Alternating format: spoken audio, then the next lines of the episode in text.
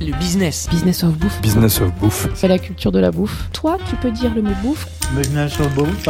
Dans le business of bouffe, c'est comme ça qu'on dit ici. On assume complètement le mot bouffe ici. Je suis très content de dire bouffe. Je suis Philibert Chambre, entrepreneur et fondateur de Business of Bouffe, le podcast où on parle bouffe avec un angle business. Bonjour à tous, dans ce nouveau chapitre, on va parler de l'envol du jeune chef Yannick Aleno à la tête des cuisines de l'hôtel Meurice.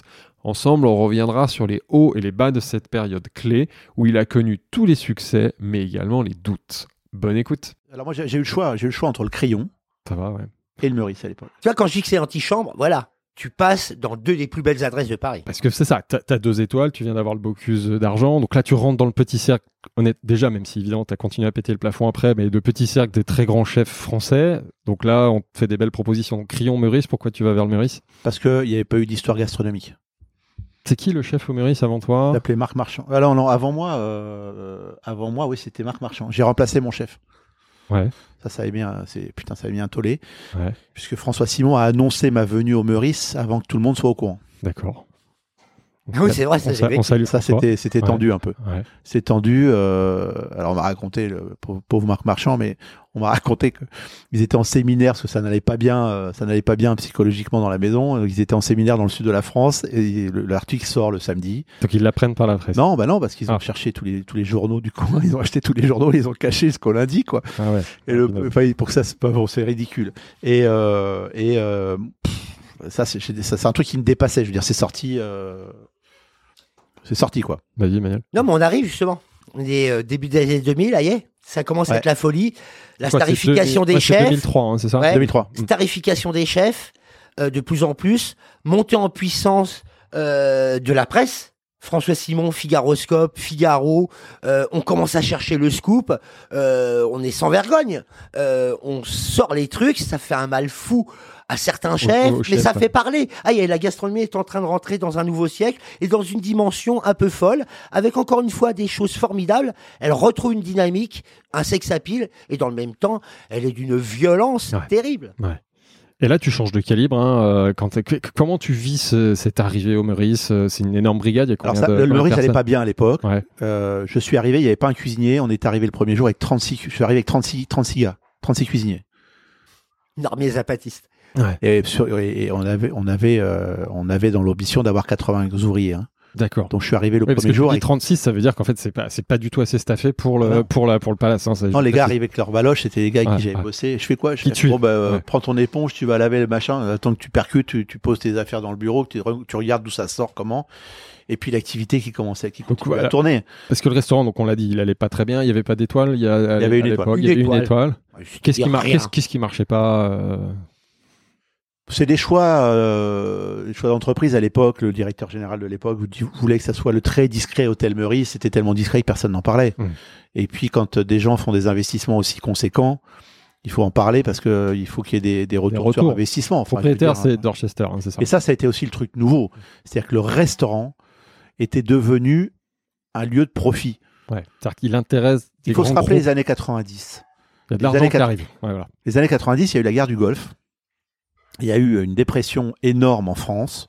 Ça a été la fin des sauciers en France. Pourquoi? Parce que c'est les Anglais qui ont pris le, le lead des hôtels français, Mhm. qui sont des cost contrôleurs, ce sont des financiers énormes, et qui ont commencé à regarder dans les cuisines qu'est-ce qui se passait et qu'est-ce qui coûtait de l'argent. Mhm. Et qu'est-ce qui coûte de l'argent dans une cuisine? C'est le saucier, Mhm. qui est un grand chef avec ses trois commis et ses quatre apprentis, et encore en plus utilise de la cam de premier choix. Donc ça, l'anglais, il coupe. Ah bah il coupe, c'est 20% de profitabilité. C'est là où on a commencé à voir arriver les traits de balsamique dans les assiettes. Ouais. C'est là où on a commencé à, arri- à- à- à voir arriver le japonisme. Hmm. Et c'est là où on a commencé à voir une cuisine française déclinante. Ouais. Ça a Ah, été super intéressant dramatique. ce que tu dis. Ouais, voilà. Ah non, mais Et toi, quand tu arrives justement donc en 2003, tu vois ça, comment tu arrives à, à orienter les choses différemment? Je change pas Déjà, la, la sauce, je on change pas la vapeur. Non, Ah, change je pas la change pas la vapeur. Je, je, je, je fais ce que, j'app- ce que tout le monde appelle la nouvelle, enfin ce qu'on avait appelé à l'époque. euh, on avait Rebuchon comme exemple de la nouvelle cuisine, donc on, on essayait de rattraper le retard qu'on avait sur Rebuchon, Mhm. en gros. Mais vous regardez les bouquins de cette époque, moi je les ai tous mis ouverts, à- on, faisait tous la même cuisine. Et ça continue, hein. ça continue la petite courgette grillée, ça continue le machin, ça continue. Et, euh, et en fait, il, il m'a fallu dix ans pour comprendre ça, jusqu'à comprendre. Encore une fois, je suis très sensible à la critique. Vraiment. Mhm. J'écoute beaucoup les spécialistes. Ouais. Tu vois, c'est pas pour euh, leur lécher les fesses, je m'en fiche. Ouais, c'est- qu'ils ont aussi un regard. euh, Donc j'ai fait. te, ça te nourrit, toi, ça te permet de sûr, grandir. ça me nourrit, ça des ça me réveille. Et comme l'a dit Emmanuel, le critique, il a critiqué des centaines de restaurants, il connaît sont- bien eh, le vous savez quoi, ils sont pas nombreux. hein. Ouais. Les vrais critiques, voilà. non, c'est vrai.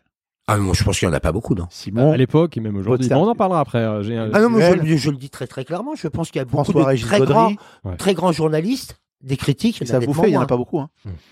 Mais c'est-à-dire qu'ils connaissent les vins. Enfin, C'est tout- tout- intéressant tout- d'avoir un chef qui parle comme ça des critiques. Tu- toi, tu reconnais que tu as besoin des critiques. Bah, c'est comme le Ils reste. font c'est- grandir. Je pense que chacun a besoin de sa maturité. C'est pas- C'est pas 25 ans qu'on s'est goûté, c'est pas vrai. Ouais. Donc il faut prendre le temps de- d'apprendre le vin, apprendre les produits, apprendre ceci, apprendre cela. Ça prend du temps. Ouais. Je veux dire, la critique, c'est comme le chef, ça prend du temps à mûrir. Et un, un- un bon critique prend du temps à mûrir. Alors il a ses idées préconçues, etc. Il y avait dans le temps, euh, comment il s'appelait, qui était, qui était, qui faisait aussi des, des bons, des bonnes analyses. Ce qui est important dans la critique, c'est l'analyse. C'est pas parce que le truc, c'est et, et- C'est pas j'aime, j'aime pas. C'est pourquoi et c'est mais c'est toujours étoffé voilà. la plupart Ouais, du ouais, temps. sûr, hein. Euh, moi, j'avais fait, je me rappelle, le grand pot-au-feu d'Onna Bouffant. François Simon était venu manger. Premier service, deuxième service, troisième service, quatrième service. Oh putain. Alors, l'image, je vais au Castiglione, le, le- le café de l'angle de la rue Castiglione et, et là, je sais pas ce qui se passe. Ils avaient tous le Figaroscope dans les mains, les mecs, sur ma page. Je prends mon café, j'étais pas très à l'aise, donc j'ai couru au bureau. Ouais. Il était venu manger. En plus, j'étais pas là. Ah. Et en fait, euh, et puis, et puis je, me, je, je vais l'appeler quand même, parce que je comprenais pas ce qu'il voulait dire. Il fait, vous avez vu Ascenseur pour l'échafaud? Ah, le film, oui, bien sûr. Ouais, moi je l'avais pas vu. Ouais. Il me dit, en fait, ça a été trop loin dans le plaisir, j'ai failli crever. C'est du Simon euh, dans le texte. dit. Mais du Simon, que mais toi, quand tu lis la critique, tu la comprends pas. Non, bah non, j'avais pas la culture, Ouais. j'avais pas, le- j'avais pas le référent. Donc en fait, tu sais même pas si c'est une critique favorable. Ben, ou c'est pas une critique en fait, c'était un sentiment. Non, mais on voit bien. il a, il, a, il a apprécié son ce qui est intéressant, c'est qu'on est au Meurice, au cœur de Paris, rue de Castiglione, en face des Tuileries. On est au début des années 2000. Un chef avec un potentiel fou arrive aux adresses. On voit que derrière ces palaces qui sont en train de regagner leur revanche, il y a effectivement cette économie anglo-saxonne qui a le sens du marketing du restaurant, qui a le sens de l'économie du business. Faut pas leur reprocher, mais qui est en train de siphonner et de lessiver une certaine idée de la cuisine française au profit d'une cuisine mondiale qui est beaucoup plus, à mon avis, euh, efficace pour ce qu'ils veulent faire. Donc on en est là en 2003, lorsque Yannick Aleno est à la tête du Meurice. Euh, Ça se passe bien puisqu'il va avoir trois étoiles, mais c'est là qu'il va se passer en vérité Mais, euh, alors, quelque chose d'un peu neuf et d'inédit. comment, comment justement, comment tu, tu, tu révolutionnes, enfin comment tu fais évoluer cette cuisine du Meurice dans ce lieu avec cet héritage, plus ce contexte-là d'un actionnaire qui évidemment met aussi la pression sur, euh, non, il n'y sur avait pas de pression de l'action. Non, non, non, parce que ça se passait bien, on faisait du chiffre d'affaires. donne Moi, de je- la, la je- liberté, les Pour moyens. vous dire, pour dire des chiffres, je suis rentré, ça faisait 5 millions 6. J'en suis parti, ça faisait 22 millions. Voilà, Donc on ça allait. commencer à parler business. Très bien. Non, Ouais. mais Donc ça euh, marche. Et, et ça marchait. Avec, j'ai appris la comptabilité, j'ai appris à gérer une cuisine, on sortait de l'argent. Et hein, là, il y a un euh, tournant. Il y a un Non, parce qu'ils ont le sens, encore une Ouais. fois, et du marketing. Ils Et du- relancent et du le grand restaurant de Palace, le sens du business. Après, c'est dans l'assiette, en vérité. Voilà. Et ces moyens, ça te On permet de n'est faire. pas sûr qu'on soit dans une grande cuisine, en vérité. Et ces moyens, ça te permet de faire quoi, euh, Yannick, en cuisine? D'abord, cuisine, et après on parlera de la salle. les moyens, les moyens de faire comme les autres. Ouais. Voilà. Et on avait, enfin, on a, on a des, des, mo- des, des- des fondateurs. Il y a eu deux fondateurs pour moi. C'était Ducasse, qui avait sorti à l'époque son, son grand livre, hein, Mhm. et Rebuchon. Ouais. Les gars faisaient une cuisine qui était, euh, bah, qui, était- qui était celle. euh, euh, François Simon avait appelé ça la fax food reproductible. On mettait tout sous vide, on faisait des petits rouleaux de sol Mhm. et on les mettait machin. Donc on, on faisait ça. Et c'est des jus très. Il n'y avait pas de sauce complexe, il n'y avait pas tout ça. C'était. Oh en fait, vous avez dû vous faire chier, les mecs. Ah, Mais c'est pas, le mais dis. c'est pas avec ça que tu as deux et trois étoiles. Si, Ça, Si, il a trois étoiles. Si, parce que c'est parfaitement fait. c'est par- Voilà. Parce que c'est l'exécution. Mais on n'est pas dans l'hyper créativité encore, dans la Il y a des recherche. choses, il y a ça, des ça, choses, ça il y vient a- après. il y a des choses. Tout est là, rien n'est là. C'est un peu comme le film qui, on va continuer dans la, Vas-y. dans le cinéma. c'est trop belle pour toi. Il veut parler de business. T'as- non, mais t'as c'est la même chose. Dis Les moment que j'ai l'impression de mieux comprendre le chef. Euh, à la en fait, t'as Carole Bouquet qui est devant toi. C'est comme le film Trop belle pour toi. Elle est très belle, mais en fait, elle t'emmerde. Elle t'emmerde, mais d'une force.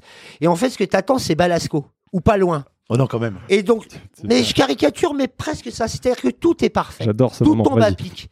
Euh, le service est Il y parfait. a des jolies qui sont marrantes. L'adresse est parfaite, Ouais. les, la clientèle est parfaite, le meurice est parfait, la cuisine, elle est au cordeau, au laser. Mais quand tu sors, tu écris un papier parfait, parfait d'ennui. Il y a rien. Il se passe rien. Tout est beau, mais il se passe rien. C'est lisse. C'est comme un parfait lifting. Tu te dis, mais ce chef-là est interchangeable. Moi, je suis sorti, je me souviens très bien, la première fois que j'ai écrit sur Aleno, c'était sur le Meurice. Il avait trois étoiles. J'ai passé un formidable moment, ce qui est déjà beaucoup. Bravo à l'adresse, je vais pas me plaindre. Mais en même temps, à l'instant d'écrire, on est quand même dans l'excellence. On nous dit que c'est un trois étoiles, on nous dit que c'est le Meurice, on nous dit que c'est un grand chef. Il dit, mais en fait, je, C'est chiant. Mais je sais pas, c'est c'est c'est c'est c'est chiant parce que Je il y a suis pas d'identité. très surpris par la tournure de cet échange. Non mais il y a pas d'identité, il y a pas d'incarnation. Je m'attendais pas à ça. C'est-à-dire que tu te dis, elle est où la personnalité? Et quand même, quand on te vend l'excellence, Mais il a le trois Meurice, étoiles. Ouais, ça, voilà. mais trois étoiles, mais Michelin, le jour où il aura dit j'ai dit, ça se saura. Il y a que toi pour Ça- y croire. Ouais, non, on est, on est, on est, on est plus nombreux. Non, c'est vrai, pas oui. vrai. Euh, Ouais. En tout cas, à l'époque, Ouais. C'est ça. ça, il a trois années 2000. étoiles, ça tombe, tu te dis. Mais Michelin est en train de se faire lessiver à l'époque. Ouais. Je rappelle qu'à l'époque, euh, il y a aussi la bistronomie qui leur met des claques monumentales aux trois étoiles. Ça se joue là. Il y a toute une génération qui suit plus le fooding que Michelin. La gastronomie se déporte. Et puis, une cuisine étrangère qui est aussi en train de faire parler d'elle. À ce moment-là, ils ont beau avoir toutes leurs macarons, toutes leurs étoiles, toutes leurs histoires, et même que ce soit parfait, ça se joue ailleurs. Ouais. Parce que quand tu sors, tu te dis, il est où le feeling? Et toi, Il as, n'y est pas là. t'en as Et moi, de ça donc tu fais une, tu mets trois cœurs, mais trois cœurs qui n'y croient pas. Ouais. Trois cœurs mous. Toi- Trois cœurs, tu te dis, euh, elle est formidable, ma femme, elle m'emmerde. Elle est belle, mais chiante. Je te remercie, Emmanuel. Toi, toi, Yannick, t'as conscience de ça Parce que c'est contre-intuitif. Tu as, deux étoiles, trois étoiles. Tu. Attends, je vais te raconter tu- une ouais, histoire. vas-y, vas-y. Parce que je suis Euh, très surpris par tout ça. Mais vas-y. 2006, 2006, 2008, 2008, grande crise financière. Hmm. Et euh, avant, avant ça, encore une fois, toujours le même, euh, toujours les mêmes. Simon sort un truc et il donne les noms des plats. Aléno, Fréchon, Le Skier, euh, tous les grands, enfin tous les grands, toute cette génération et tous les grands de cette époque. Et dit le jeu de week-end, les gars. Je vais vous expliquer. alors, c'est une espèce de sudoku moderne. Il faut retrouver à qui appartiennent ces plats. Et, il je me rappelle très bien, il finit l'article en disant bah écoutez, euh, pff, en fait, vous faites- les gars font tous pareil, il n'y a plus d'identité dans les grands chefs. français. dingue. ouais. Il a écrit, hein. Ah, mais... Moi, je lis ce papier parce que tous les samedis, on se précipitait sur le Figaro, c'est qu'elle allait se faire euh, pour, pour regarder ce qui se passait, quoi. En gros.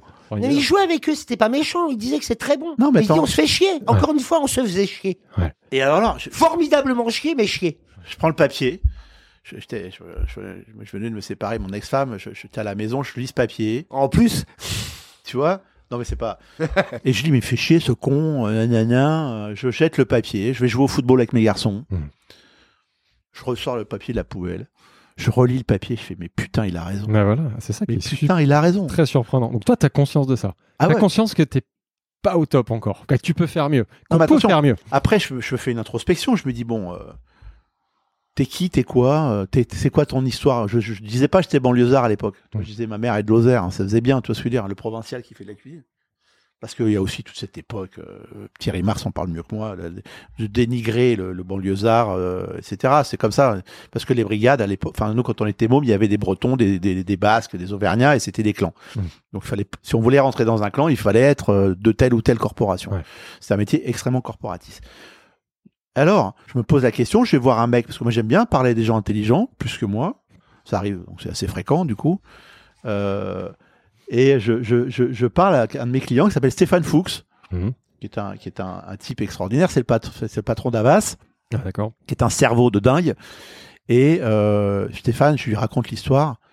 Il me dit écoute, Bocuse a planté son drapeau sur Lyon, Ducasse a planté Monaco, prends Paris, c'est libre. T'es parisien, t'es banlieusard, prends Paris. Ouais. je savais pas, c'est formidable ça. Ah ouais. Je rentre à la maison. Alors après, on fume un cigare. dis, ça y les est, deux. c'est ça l'ambition. Je le rappelle. Après ma nuit, je lui dis Qu'est-ce que tu penses de terroir parisien? Il me dit Putain, c'est génial. C'est un oxymore de dingue. Tu te rends pas compte? Vas-y. Je raccroche, je dépose à l'INPI la marque. Ouais. Terroir parisien. qui, qui existe au Meurice avant les, ce que t'as- les comptoirs ou les, les bistrots. Non, mais on, Ouais, on parle pas de contrat, Ouais, on parle de ouais. machin, mais quand, quand vous avez une bonne idée, il faut mieux la Bien sûr, bien sûr. Et là, j'appelais Jean-Claude Ribaud, Mhm. qui a tout bouffé, tout bu, Critique gastronomique à l'époque au monde. monde, D'accord. tout, avec, euh, avec Anthony Rollet, historien de cuisine, et on, et on commence à parler de cuisine, et on commence à parler d'histoire de cuisine. Ouais. Et là, les mecs me ressortent tous les plats qui sont nés à Paris, parce que Paris, est finalement, c'est la vraie capitale gastronomique. Ouais. C'est pas Lyon. Bien y, a- il y a sûr. une histoire. Non, des mais il- vrai. Ah mais euh, c'est pas moi. Je suis parisien dé- déjà Voilà. par principe, je défends Paris. Il y a un Ça terroir. du mal Il y a un, terroir, peu certes, mais il y a des- de des recettes. gens. son Ouais, voilà. capuchon rouge comme l'OL, hein. on va mettre un truc du PSG. Non mais c'est vrai, on non mais bien le sûr. bleu. Euh, Et d'ailleurs, il l'explique très bien. Mais pourquoi Paris est la capitale gastronomique et le nombril gastronomique de la France? Parce que justement, tous les terroirs montent à Paris. Et les cultures. Donc, euh, elle décuple. La gastronomie. Elle sûr, a, la, le- elle a. Corse, elle a euh, le Pays Basque, elle a la Bretagne, elle a la Normandie, elle a fatalement, à l'insu de son plein gré, Paris est bien évidemment le plus beau des terroirs, puisque c'est le mix de tous les terroirs. Et je ne parle même pas du monde entier qui y est allé Ter- depuis près de deux siècles. Terroir, tu dis, il y a deux choses. Il y a les produits, mais il y a les recettes aussi. C'est ça. Il y a, il y a une histoire gastronomique de recettes qui ont qui été une créées à Paris. Si Ouais, avec alors, des produits, Là, on commence à travailler sur ce qui reste de producteurs aux alentours de Paris. Donc, globalement, on a remis en place le locavorisme. Ça, on a quelle année On est en 2006. 2006. Ouais. On a, j'ai, Petit coup d'avance. ah tout à fait. Ah moi je, je- j'ai je- remis en place le locavorisme. Alors aujourd'hui, tout le monde se targue euh, de, de ça, tant mieux. Mais euh, on a, on a tout reconstruit. Ouais. On a reconstruit Parce Berrurier, on a reconstruit tous ces mecs-là. Parce que terroir parisien, on connaît. Après, t'as- donc tu as créé tes, tes, tes lieux à Paris, mais parce que terroir parisien, ça prend forme au Meurice, hein, c'est Bah ça oui. Ouais, C'est ça. C'est quoi le temps C'est- d'un c'est- livre. D'abord un livre. Ouais, mais surtout ça, le, temps, le temps de la, de la, de la recou- la- la recouverture économique, parce que moi, où tous les restaurants se cassaient la gueule, je suis sorti à plus 13%. C'est-à-dire j'ai raconté une histoire fondée, Ouais. et j'ai eu un tel intérêt de la presse internationale que tout le monde en a parlé. Donc l'attractivité s'est faite sur le Meurice et on est sorti à plus 13% en 2008. Ça prend quelle forme au Meurice ça? C'est quoi Bah, C'est un menu C'est C'est euh, du poulet du père la tuile, c'est euh, des conversations, c'est des de la niflette, euh, un dessert feuilleté avec une crème brûlée de une crème pâtissière brûlée dessus avec des, des, des fruits confits à l'intérieur. Mais c'est beau et c'est bon. J'ai appris autre chose. et c'est- Alors là, c'est hyper classique. hein. Mais quand on parle, hein, pour décrire à nos auditeurs, on sent que là, tu t'animes. Donc là, t- tu réponds à ça pour dire que là, tu sors de cette cuisine Mais tu que- sais quoi? qu'Emmanuel décrivait de Ce chiante. jour-là, j'ai arrêté de mentir. Voilà. J'ai arrêté de dire j'étais un autre. Ça, c'est intéressant. Pourquoi tu avais l'impression de mentir? Parce que j'étais, je disais pas que j'étais de banlieue, parce que je faisais la cuisine des autres, et que je me suis dit, grâce à, ce- à ce papier, en fait, c'est une accumulation de choses, mais ce papier était un révélateur pour moi. Et, et à ce moment-là, je commence à sortir, euh, enfin, c'était 2008, donc ça correspond à l'époque de la construction du groupe. Je Ouais. me- je- ça, ça correspond venir, à la sortie du magazine. Ouais, Yam Yam. Ouais. Tu sais pourquoi j'ai sorti ce magazine? Non, mais tu vas nous le dire. sort- J'ai sorti un bouquin qui n'a aucun intérêt. Je- si vous l'avez sur l'étagère, il faut, il faut, c'est- vous pouvez le, le remettre en vente. Ça s'appelle Sans une création. Qui n'en était pas. Ok. C'est pas des créations. J'ai oublié. Ouais, mais moi aussi. hein. C'est bien ce regard critique sur cette période-là. C'est très, Non, très riche. Mais la vas-y. création, c'est faire quelque chose de nouveau. Donc, il faut arrêter de parler de création quand on fait un, bah, un Savarin. Faut, Ouais, faut pas on- Quand on reproduit sans Ou cesse un, euh, les mêmes choses. un- un Saint-Honoré, je veux dire, c'est pas de la création, c'est- du design, mais c'est pas de la création. Donc, euh, sans une création, faut l'oublier, c'est un bouquin qui valait 70 balles, et je chope un gamin dans la cuisine. François, il vient ici. T'as acheté mon livre, toi? Mais Chef, je peux vous parler. Qu'est-ce que tu veux me dire lui? Je, je- je prends un café dans le bureau, qu'est-ce qui se passe? Bah, chef, votre bouquin, il est un peu cher. J'avais complètement décroché la réalité des choses. Moi qui, qui avait manqué de pognon, j'étais face à, à un garçon, François, qui avait besoin d'argent. Et tu sors un bouquin qui vaut. euh, ouais, ouais. Et, et un bouquin qui, que ça se paye de commis ne pouvait pas se payer. Alors, moi, je me suis remis euh, à l'époque de, de, de, de Suresnes, on allait chercher les pièces dans la cabine téléphonique et je me suis dit, putain, mais Aléno, t'es vraiment un connard. Ouais. Si tu crées des, des, des, des bouquins pour que les gamins puissent pas les lire, ça sert à rien. Et je me souviens très bien de cette soirée. J'ai convoqué tout le monde au bureau et je dis, on va faire un magazine. Ouais. Plus accessible, un format beaucoup plus accessible. Et je dis, les mecs, ils me me font, mais pourquoi? Bah là, le Bocuse c'est en janvier, on est en novembre. Les mecs me disent, on n'y arrivera jamais. Je fais, si, on va y arriver. Et je veux que ce bouquin, alors, Ce j'ai magazine. posé les questions. Ouais. Je dis pourquoi tu peux pas te payer? Parce que bah écoute, ma mère, euh, mon père, j'ai malheureusement plus mon père. Ma mère, elle est un peu au chôme du. Et euh, ce que vous me donnez, euh, j'ai encore pas reçu les appels, donc euh, j'ai du mal à me payer mes deux paquets de clopes. Et j'arrive au bureau. Le magazine doit coûter le prix de deux paquets de clopes. On a sorti le magazine en janvier. C'est encore Paul Bocuse qui en fait la promotion. Ouais. Je reviens voir François. Je lui dis écoute, je lui donne le magazine. Je lui dis écoute, si t'arrêtes de fumer, t'arriveras à t'instruire. Choisi. Il a arrêté de fumer, mais Choisi. il est toujours resté abonné. Donc tu sors Yam, Mais- hein, ouais. ouais, et, et Yam, c'était fait pour ça. C'était Yam fait qui pour veut dire Yannick Aleno Magazine. Voilà. Ouais. Alors, j'étais Voilà marque arrivée. J'étais avec Laurence euh, à l'époque, ma, ma femme actuelle. Je suis encore d'ailleurs avec Laurence, pardon. Mais euh, elle me dit, écoute, tu peux pas sortir un magazine qui porte ton nom, c'est complètement ridicule, prétentieux, euh, faut pas faire ça, tu vas te faire défoncer. Ok, bon. Ça Yam, fait un peu va. mégalo, c'est ça Ouais, elle trouvait que c'était mégalo, elle avait raison. Et Yam, je trouvais que c'était assez, assez sympa, donc euh, c'était facile à retenir. euh, on sort le magazine qui, qui rencontre un franc succès tout de suite. On sortait jusqu'à 10 000 exemplaires euh, parce que on s'adressait à des cuisiniers. Des, un cuisinier qui s'adresse à des cuisiniers. C'est-à-dire que il y avait l'Iamorama, on parlait des produits. Il y avait euh, des spécialistes de l'éclairage, des trucs qui pouvaient donner des clés aux restaurateurs Ouais. euh, pour, pour progresser, quoi. Ouais. Voilà. Parfait. Et donc la, la, la période Meurice, comment elle évolue? Donc on l'a compris, il y a cette période où certes les étoiles, hein, deuxième étoile, troisième étoile en 2007. Comment Bon, ça je- se passe la suite Non, de je, Meurice? je ouais. continue, à, je continue à, à faire des assiettes, mais être de moins en moins à l'aise d'aller voir les clients parce que je, je sentais que je leur mentais. J'étais, j'arrivais au bout de mon histoire de cette cuisine-là, en tout cas. hein. Ouais. Je fais ce grand livre. Alors, il est grand pourquoi? Parce qu'il y a 500 recettes. Il est grand parce que les assiettes, je les voulais de la vraie taille. Je voulais pas une réduction d'assiettes. Donc, vous prenez le bouquin, euh, Ah, le grand, taille, ma, euh, ma cuisine française. Qu'est-ce que c'est prétentieux encore? Euh, et, et je sors ce bouquin qui fait 18 kilos, 1000 exemplaires. Je me l'autofinance. Ouais. D'ailleurs, on a tout vendu. C'est un collector. Donc ceux Ouais. qui les ont, je pense que. Mais c'était c'était une belle aventure. Ça Et le jour où j'ai fermé ce bouquin, j'ai dit tout ça, c'est tout ce que je veux plus faire. D'accord. Mais c'est intéressant ces années-là, 2008-2013. C'est que là, euh, moi je suis à l'extérieur avec d'autres critiques et d'autres amateurs. C'est qui cet Anello? Parce que là, on le voit évoluer.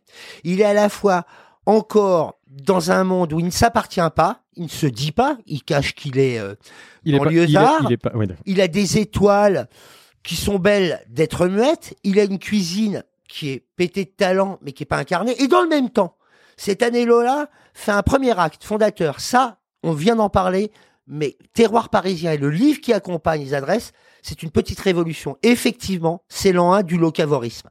Et puis, c'est une réflexion portée sur un écosystème de la gastronomie et de la cuisine. Hmm. Les producteurs, le produit, la cuisine. Dans le même temps, c'est quelqu'un qui fait un magazine.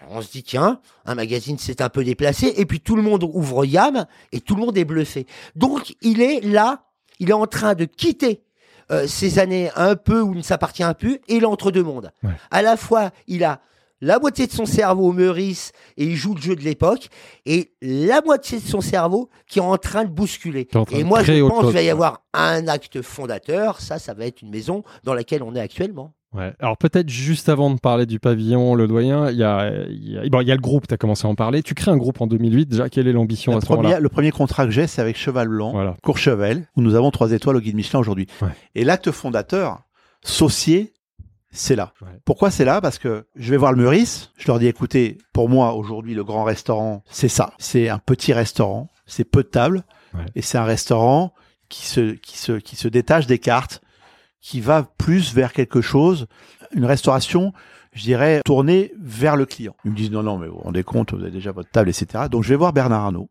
D'accord. Et donc, c'était euh, en 2009, je crois. Euh, et je lui dis, voilà, monsieur, je rêve de ce restaurant. Il me dit, écoutez, on va le faire là. J'ai écouté, j'ai écouté. Je- ouais, j'ai c'est compliqué parce qu'il n'y a pas la place. Il faut repousser les murs, c'est pas grave, vous inquiétez pas. Bernard Arnault, ça. il Bernard. Arnault, il a Il quelques a- moyens. il a- non, mais c'est pas. Il a, il a surtout euh, l'écoute, euh, je crois, des créateurs. Il a l'habitude dans ses maisons de travailler et de Ouais. laisser travailler les créatifs. Les créateurs. Et moi, j'ai appris euh, le luxe avec eux. hein. ça c'est intéressant. On parlera, On parlera du après, on parlera du service et le luxe. Mais euh, j'ai appris le luxe avec eux. Et ça, on va en parler. Ouais. Et, et donc, on a fait ce restaurant qui s'appelle le 1947. Euh, Donc à Courchevel, au Chevel. euh, en 2008, hein, c'est ça. Et puis. euh, Donc, quel, est le quel est le fois, deal un peu- Quel est le deal avec non, il n'y a pas de deal. Il y a pas de deal. Moi, je voulais. euh, c'est là où je sors les sauces, en fait. C'est là où tu peux. On, Je il te donne la liberté d'exécuter. tout- Ouais, parce que je ta lui ai fait goûter mes sauces. Il, est, Ouais. il est venu dans la cuisine, regardez comme ça. Ah, comment je pensais faisais. pas que Bernard Arnault avait joué un rôle aussi clé euh, dans Ouais. ta carrière. Et- te donne les moyens, Ben non, mais sur- surtout, il est extrêmement curieux. Donc, euh, et quand on a, quand j'ai commencé à sortir les premiers, euh, les premiers jets des extractions qui sont la compréhension de la quintessence d'une terrine de gibier. Ouais. Voilà, c'est, le syndrome de la terrine, je l'ai appelé. Et, et- et j'ai, créé les extractions. Les extractions, c'est quoi hein? C'est la cuisson des éléments que l'on veut traiter en sauce à la juste température. Et le liquide que nous allons faire réduire non plus par le chaud, mais par le froid. L'extraction, d'accord, ouais. Voilà. Et, et ce qui est intéressant là-dedans, c'est ce que font les vignerons. J'ai appris ça euh, grâce à Chapoutier, c'est la cryoconcentration. D'accord. Voilà. Et donc aujourd'hui, nous on, cryo, on fait de la cryoconcentration, c'est-à-dire qu'on on- on- les liquides que l'on veut traiter en sauce, on les réduit par le froid. Ce qui change tout en fait, parce que et depuis depuis euh, depuis l'Antiquité, on fait réduire par le chaud. Donc ça, c'est pas Escoffier. Ça, on n'est pas dans Escoffier. Là, t'écris des nouvelles pages. euh, Enfin, t'écris des nouvelles. Deux pages supplémentaires dans le Ouais. guide des sauces d'Escoffier. Parce que dans Escoffier, on est dans la sauce. euh, C'est un prolongement. Ouais, voilà. C'est toujours une suite. Et Mais c'est et ça, intéressant, ça, c'est nouveau. Et ça, c'est nouveau. Là, on Ce est fait plus chier, intéressant, comme dirait Emmanuel. c'est éminemment technique. Voilà. Mais je me souviens très bien du petit opuscule que tu publies, avec une préface d'ailleurs, je crois, de Claude Lebet, à propos de ces sauces. Ce qui est intéressant à l'époque, c'est moins la technologie. Elle est passionnante pour nous gourmets quand on l'appréhende, et pour les chefs parce le que résultat. ils ouais. vont avoir une nouvelle technique. Mais c'est surtout la réflexion. Ouais, ouais. La sauce, c'est le génie de la cuisine française. C'est en cela qu'elle se départit des autres cuisines. Les maîtres sauciers, c'est ça qui lui apporte sa sainte trinité, au-delà de la flamme et du produit. La sauce, elle va d'abord avoir un prolongement qui va être un peu une gomme avec la nouvelle cuisine. Ouais. On va dégraisser. Et puis, comme tu le dis très bien, Yannick, à la fin des années 90, elle a quasiment disparu de l'assiette. Ce sont des filets, des chefs qui ne savent plus saucer, qui ne savent plus la faire. Et là où on se pose nous-mêmes en tant que critique, qu'est-ce qui nous manque? Qu'est-ce qui fait que cette cuisine n'a plus de gourmandise, plus d'appétit? Et là, on se dit, tiens, en fait, l'évidence était devant nous. C'est la sauce qui est en train de disparaître. Et Yannick Aleno est le premier chef à se ce que dire, dire. Faut absolument y réfléchir. Alors après, la technologie de l'extraction, elle est formidable, elle est très technique. On la comprend, on la comprend pas. Moi, ce qui m'a bluffé, c'est c'est enfin un chef français qui se dit notre génie, il est là. Il faut y réfléchir à nouveau. Et le prolonger, comme tu dis, c'est deux pages de plus à l'Escoffier. qui Ça crée- n'est pas antinomique voilà, d'Escoffier. C'est un prolongement. Dans la continuité, tu crées, tu continues de faire évoluer la cuisine française avec ça, et du coup, on fait quelque chose de beaucoup plus novateur. retrouve- bah, D'abord, c'est une nova- c'est quelque chose de novateur. On retrouve les sauces, Ouais. puis alors on retrouve des sauces qui ne ressemblent pas à celles qu'on avait vécues. Donc c'est doublement novateur. Moi, le Michelin m'avait dit à Et puis alors l'époque. surtout à l'époque, celui qu'on n'attendait pas, Aleno. Moi, je m'attendais à tous les chefs qui aient une réflexion, sauf lui. Sauf qu'il était, il ruminait son truc et à un moment il est prêt et il a, donc c'est le cheval blanc hein, qui te permet d'exprimer ça vraiment. Un laboratoire. C'est ce que tu as ouais, un laboratoire et puis t'as le restaurant. Et encore une fois, loin des yeux, loin du cœur, donc c'est parfait. C'est c'est ce qu'on disait sur le scribe. Vous faites ça dans votre coin. Personne vous, vous, vous- vous ne donne son avis là-dessus parce que c'est pas prêt en fait. C'est pas prêt, donc c'est pas la peine d'en parler. Donc on a on a travaillé, travaillé, j'ai bossé, bossé, C'est de la R&D, hein, c'est de la recherche et R&D, développement. hein. C'est quoi T'as un labo euh, à Courchevel, à Paris ou là cuisine là-haut. Et Ouais. puis quand j'étais là-haut, j'étais tranquille, donc je montais plus souvent possible. et J'allais bosser tranquille dans mon coin. Et on, on, on, on a, euh, je crois, j'ai appris des réflexes nouveaux.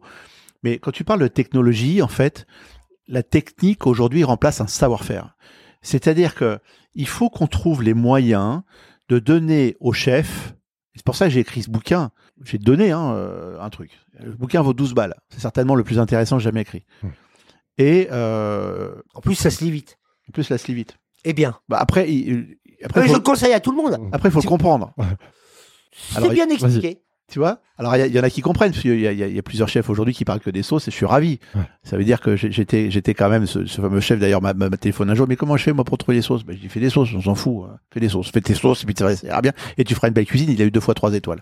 Donc, euh, c'est Euh, plutôt... son nom. Et il l'a fait. Vas-y. Non, mais Arnaud Donquel. D'accord. Ah, Ah, Arnaud aujourd'hui parle que de la sauce, il revendique la sauce, etc. Mais c'est bien, il faut que les chefs français revendiquent les sauces. Ouais. Et, et qui continuent à le faire. Et t'es un- en effet, comme dit Emmanuel, tu as été un des premiers à remettre la sauce euh, Ah, à sa place dans la cuisine. Non, je Ouais. suis le premier. Ah, le premier, non, non, non, non, le premier. Là, d'accord. Euh, comme Ça, c'est clair. À l'époque, euh, Robuchon fait leur grande œuvre, Ducasse aussi.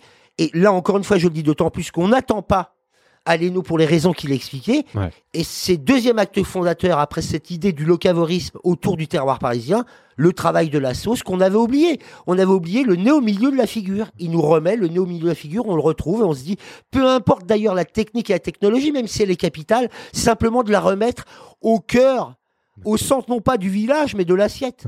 La sauce, c'est 80% de l'intérêt d'une assiette. Manger une salade verte sans vinaigrette, vous allez voir à quel point vous êtes, euh, vous êtes malheureux. Ça s'appelle Donc- être un lapin. Bah ouais. Et donc, euh, la, la cuisine française a toujours ses évolutions. Et quand on, alors, Goemio a eu un, un- un désastre, euh, une action désastreuse là-dessus. Il, il- il avait dit euh, dans ses dix commandements, euh, les, les sauces, euh, tu ne feras plus. Pourquoi? Parce que ils trouvaient que c'était. euh, En fait, une autre l- époque. l'époque, l'époque essayait de sortir d'un truc. Ils savaient pas comment le faire. Ils cherchaient un truc à sortir. Donc il fallait détruire un machin. Pour essayer de s'en sortir. ouais. Sauf que le problème de ça, c'est qu'on s'est rendu perméable euh, à, à l'invasion des cuisines étrangères. Goemilo, 1970, la nouvelle cuisine, qui est le prolongement de 68. On révolutionne, on déconstruit. On veut en finir avec l'ancien monde. Donc la sauce, qui est effectivement une sauce pesante, bourgeoise, plein de fond, ils vont la détruire. Avec la vacherie de 68 et de cette époque-là, les slogans. Ouais. De sauce, tu n'auras plus. Ils sont pas insincères, il faut bousculer les choses. Mais ils vont avoir des mots trop radicaux. Ouais. Et ça va ouvrir finalement à ce que la volonté de 68, une espèce d'international. Et la France, vrai. va se lessiver. C'est très politique ce que je dis, mais la France va se siphonner et son assiette sera une assiette qui ne sera plus française. Il faudra attendre 20 ans pour revenir à une manière d'identité culinaire, mais qui n'interdit pas l'ouverture au monde, mais qui dit est-ce que je peux être moi-même ouais. C'était à l'insu de leur plein gré, il fallait être en rupture. Mais attention à la bêtise des slogans, des- attention à la bêtise des révolutions trop vite fait. Ouais. Mal digérés, Goemilo sont géniaux, mais nuls à ce moment-là. Bah, si on avait écouté cette époque, euh, le marais serait Beaubourg. Non, mais Tout est vrai. dit, et tout est dit. Voilà.